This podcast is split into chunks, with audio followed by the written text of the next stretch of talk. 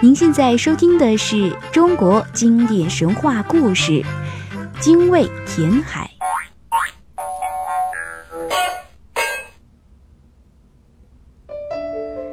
太阳神炎帝有一个小女儿，名叫女娃，是他最钟爱的女儿。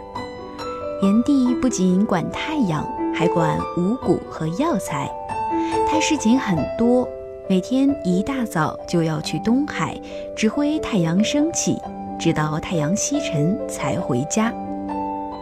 炎帝不在家时，女娃便独自玩耍，她非常想让父亲带她出去，到东海太阳升起的地方去看一看。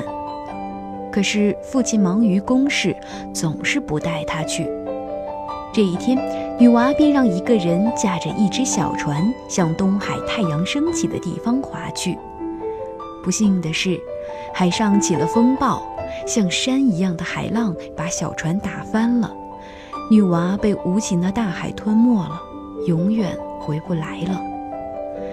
炎帝固然痛念自己的女儿，但却不能用医药来使她死而复生，也只有独自伤神了。女儿死后，她的精魂化作了一只小鸟，花脑袋，白嘴壳，红脚爪，发出精卫精卫的悲鸣，所以人们又叫此鸟为精卫。精卫痛恨无情的大海夺走了自己年轻的生命，他要报仇雪恨，因此他一刻不停地从他住的发鸠山衔来一粒小石子或是一段小树枝，展翅高飞，一直飞到东海。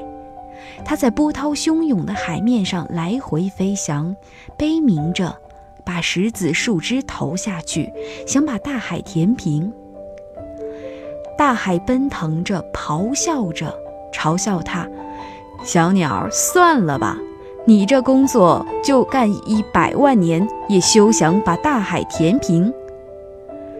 精卫在高空答复大海：哪怕是干上一千万年，一万万年，干到宇宙的尽头，世界的末日，我终将把你填平。你为什么这么恨我呢？因为你夺去了我年轻的生命，你将来还会夺去许多年轻无辜的生命。我要永无休止地干下去，总有一天会把你填成平地。精卫飞翔着，鸣叫着离开大海，又飞回发鸠山去衔石子和树枝。它衔呀扔呀，成年累月往复飞翔，从不停歇。后来精卫和海燕结成了夫妻，生出许多小鸟，雌的像精卫，雄的像海燕。小精卫叫他们的妈妈一样，也去衔石子填海。直到今天，他们还在做着这种工作。人们同情精卫，钦佩精卫，把它叫做冤禽、是鸟、鸷鸟、帝女雀，并在东海边上立了个古迹，叫做精卫逝水处。